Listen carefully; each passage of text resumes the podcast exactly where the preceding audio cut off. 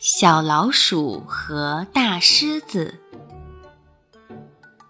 小老鼠想让所有动物都知道它有多了不起，它决定向大狮子学习如何吼叫。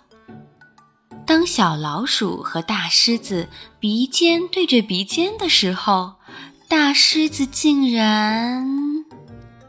发生什么了呢？从此，小老鼠再也不觉得自己渺小了。它还收获了一个形影不离的好朋友。和盟主一起听一听这个小老鼠和大狮子的故事吧。在一个干旱的地方，大地沙石满布，闪着金色的光泽。沙石上竖立着一块巨大的岩石。古老而崎岖不平。这块岩石的下面有一间非常小的房子，里面住着一只很小、很安静、很温顺的棕色小老鼠。小老鼠是这么的小，以至于其他动物从来没有注意到它的存在。它们有时候。从它身上踩过去，有时候把它压在屁股底下，完全忽略和遗忘了这只小老鼠。唉，小老鼠的生活真不容易呀。而在那块巨大的岩石上面，一切都是那么的不同。那里是狮子的世界。这只狮子又大又威武，它会发出巨大的吼叫声，让所有动物都知道它有多了不起。它是其他动物的首领，它吼声震天，强壮无比。它热衷于向所有动物证明，它就是力量的化身。于是。所有的动物都对这位威猛的狮中之王印象深刻。小老鼠想：要是我也能像他一样就好了。一天夜里，小老鼠躺在他的小床上，忽然冒出一个聪明的想法。他一把掀开了被子，举起小爪子，说道：“我想到了。”我也要学会吼叫。如果我这微弱的吱吱声可以变得更大一些、更凶一些，会怎么样呢？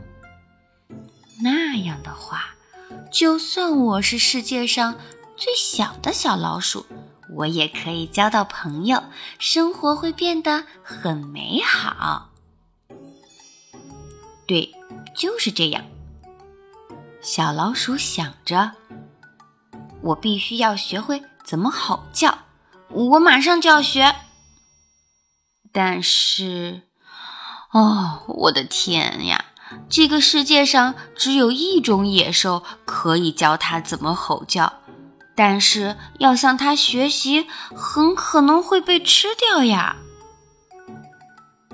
小老鼠发愁地对着月亮想。我必须抓住机会，让自己变得强大起来。毕竟这么长时间，我一直都是这么的渺小。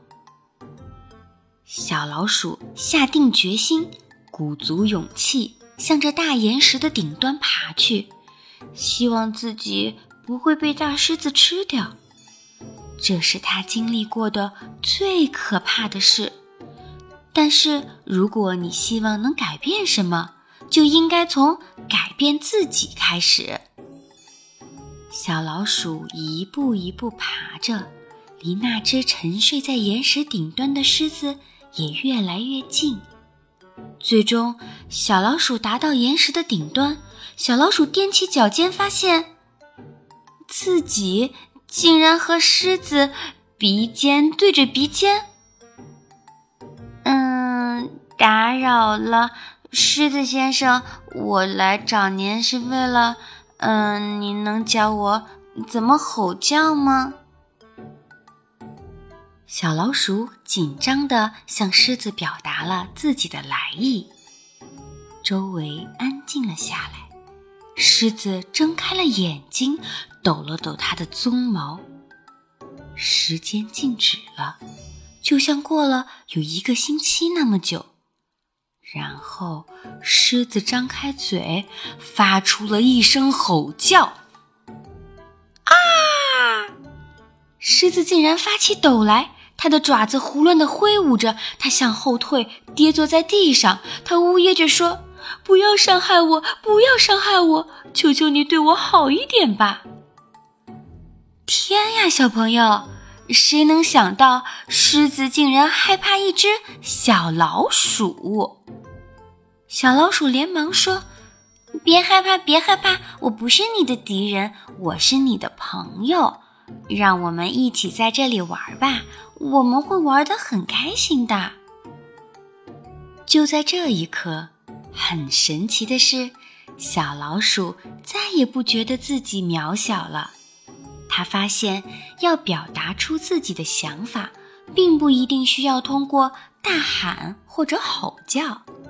从那天起，小老鼠和大狮子就成为了形影不离的朋友。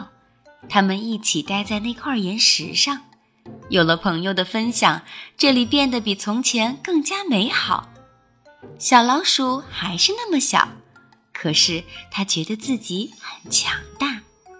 大狮子还是会吼叫，但它的内心比从前更快乐了。